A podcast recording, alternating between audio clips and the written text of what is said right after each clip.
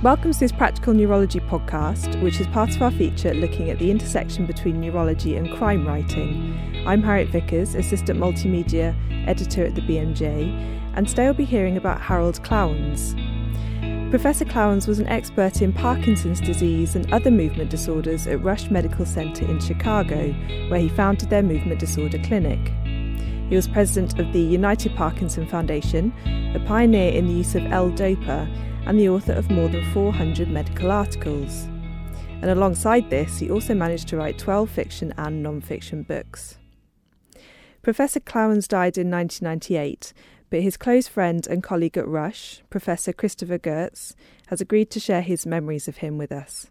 So, good morning, Christopher. Thanks very much for coming on. It's my pleasure. So, tell me a bit about um, your relationship with Professor Klawans. What was he like to work with?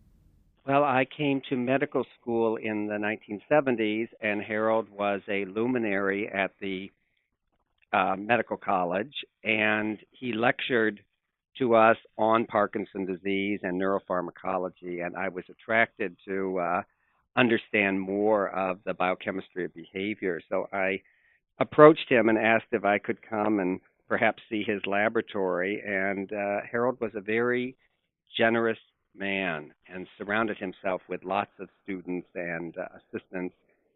He and I had a special relationship. Uh, the, the, many students came and went, but I stuck with them because um, I realized that we were a very interesting match. He was a large and loud person, had lots of ideas, but his limitation was that there were so many ideas he couldn't quite get all of them into practical experiments or articles and that's where I came in because I was very rigorously disciplined and I could take over. I was too young to have my own ideas, but I had the rigor to get them down on paper and to work through the experimental protocols and to give the injections to the animals, get the data, and then come back to Harold where we could interpret them together. So it was a very nice relationship that was devoid of jealousy or competition because we were really two people who realized we were advantageous to each other and to ourselves and had very, very different talents. Great. Sounds like you were a good double act. We were. We were. So, what was it about um, his personality and his way of working that made him a good researcher and a, a good clinician? Well, he had an uncanny ability to see things that other people didn't see. And he was a very keen observer and could see something that perhaps I would have just walked by. I can remember a single instance where we were walking down the hall after making hospital rounds and he turned to me and said, "Did you did you see that?" And I said, Well, no, I, I, we were talking. And he says, Don't ever say that to me again. Always have your eyes open because you just missed a movement disorder. And I thought, Oh my God, this is going to be hard work. But he had that ability to have so many things on his plate. His limitation was that he had them all there, and so he would blurt them out, but he wouldn't necessarily be able to follow all of them up and his loudness, which was, I think, offensive to some people, I had to learn to just hear amidst all that that there were these little pearls that I needed to follow up on. And he was delighted at that once I got better at it. The first time I failed, that's uh, for certain. So did he did you think of him as, as being like a detective? The detective work began with a, a case when I was a resident and we made rounds, and we were joking and talking about, uh, oh, wouldn't it be interesting if the diagnosis were intoxication? And and so we came back, and he said, "Oh, I'm going to write this." I said, "All right, you write that. I'm not going to get involved with that." And and he started writing, and he'd always been interested in in Sherlock Holmes and, and mysteries, and and I wasn't. I didn't really have much of a background in that kind of literature, so he would tell me, and then I would read one or two, but that was uh, not really part of our, our our real relationship. But he did write this first novel that was completely based on our work at the hospital. I mean that that is I mean the first draft was you could tell everybody. I mean it was completely transparent who the characters were. Uh, so it did come out, and he looked upon himself increasingly with the kind of glee of being a an, a detective. But it, it was I don't recall that in my very early years. No, I think that grew with time. Could you give us a précis of that first novel? Well, the first novel was Sins of Commission, and it was about a case of intoxication. And the actual case really was completely different, but it could have been in sort of the differential diagnosis. And it was very straightforward, actually. But Harold thought, oh, wouldn't it be fun if we, you know, had it really be an intoxication case? And I, you know, I could just see Harold being the hero of the day and coming up with a, a different diagnosis and everything. But the real case was quite straightforward, and it wasn't. But that was the beauty of Harold. I could see the immediate diagnosis and know what to do, but he had the bigger than life vision of the possibilities. And that's really, you know, it's really quite lovely to a rigorous, sort of doggedly working guy with my background to see that kind of creativity. And um, and that he took. I mean, that's the the science I did, but he took this and wrote that novel. I didn't have anything to do with any of that creative writing. And as the um, as he published more novels, did he? Would those parallels between himself and the protagonist did they continue?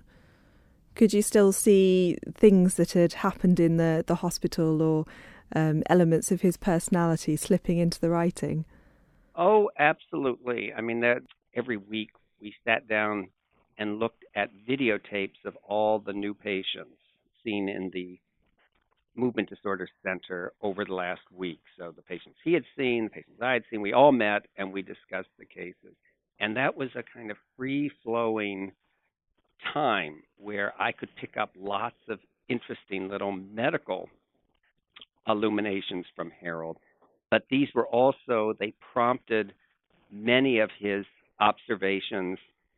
And it was in such a trusting environment because all of us really did really care for Harold in the group, and he would get ideas and sort of shout them out. And some of them I would pluck if they were medical, and the others were more oh about sports or things musicals and things that I didn't know quite as much about. But they would kind of grab him, and I would remind him of them if I thought of one, so that he would still have another project to do because he really liked doing that there are a number of neurologists who tried to write literature and could never get in the door.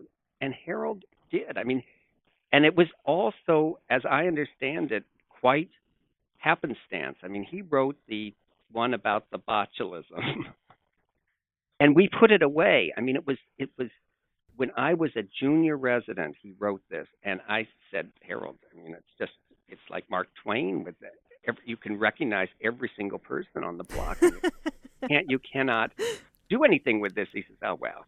And then he put it away because he was on another project, which was typical of Harold. And then I went off to France for my Fulbright, and he flew over to Paris because uh, he wanted to have lunch and and and we sat down in a restaurant. And he says, you know, I sent the manuscript in. I said, well, Harold, did you change it? He said, nope, didn't change anything. I just sent it in.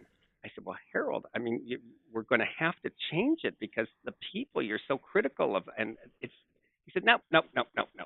We'll let the editor do that. Well, the editor did, thank goodness, and uh, but it was it was that kind of thing, and he got it published.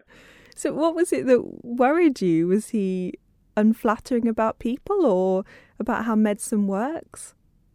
Always, Harold in his writings was the star and in the real hospital. He wasn't always the star.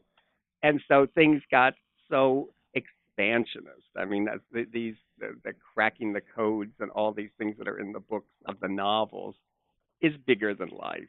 And it was almost embarrassing to me to see somebody write himself already bigger because he was so big as it was. but the outside world liked it, and so I I stepped back and admired somebody who can do it. Did the inside world like it? Did he get himself into trouble? Um. Well, he didn't get himself into trouble. I think that uh, some people in the world were surprised that he spent so much time with this and there are only so many hours of the day and he did less science as he did more literature. So I don't know whether that's trouble, but he did somewhat drop out of the scientific circles. The thing that is particular about this area of neurology, unlike most other areas, is that observation is the core of evaluating a movement disorder. That you have to have an eye that has an innate or highly trained skill to pick up something that other people don't see. So that's very much like Sherlock Holmes, very much like that, that everybody else is in the room, but only one person sees the little detail. And that's that's what movement disorder physicians are trained to do. They see within the mass of movement, they see the core characteristic that cuts to the diagnosis. And that's a skill that Andrew Lees has. It was a skill that Harold was just remarkably good at. Just remarkably good at.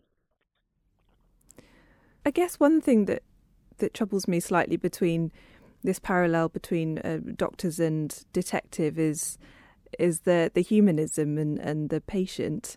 Um, so you can get this idea that you know the neurologist turns up, um, observes the patient, um, you know, is very clever and, and, solves the problem and then leaves. Whereas in neurology, uh, even if you solve the puzzle, you can only manage rather than cure patients sometimes, and and they need lifelong support. Um, but it sounds as though Harold very much had that humanism as well. I think what what's important to realize is that a novel has a beginning, a middle, and an end. A chronic disease, and that's what Harold treated, goes on forever. But you can't make a novel out of that. So you can take a segment of a person's condition and write about that and to build it into literature. But Harold was a faithful, caring physician, and they, all his patients were long term. We don't we don't deal with acute patients. All patients with movement disorders are are really chronic, and they were faithful to come back to Harold, and Harold was faithful in following them. The little vignette that was interesting might be in a short story, but the patient persisted. So I don't see a conflict there, but I see it just a presentation issue. Sure. Do you think the emergence of these neurology writers such as um, Harold and Oliver Sacks and, and, Peter Gautier Smith, do you think they're very much a product of the state of neurology 50 years ago? I'm just wondering if you think if that was kind of an era that's that's been and gone. No, I, I think that you're looking at an era, but in fact, there is a huge public interest in behavior and the way the brain works. This is a whole area of literature in the 19th century. Zola wrote about Charcot. Daudet was a personal friend of Charcot's. I mean, there, literature and neurology are kind of embedded with one another, I think, because there is the public interest in behavior. So, see, I think that the skills of young neurologists may be different than the skills that Harold was able to teach me. And that now the way that experiments are conducted, while there's still a hypothesis, technology drives the hypothesis, where before observation drove the hypothesis. And the ability to see and to see through the forest of all the different distractions. That was an important skill. Now the skills are to see through the limitations of technology and to mobilize them. But it's still detective work. It's still detective work and it's still behavior. And so I think that there is a role for the modern neurologist who is interested in unveiling or sharing the science of behavior, that there's a, a public out there very interested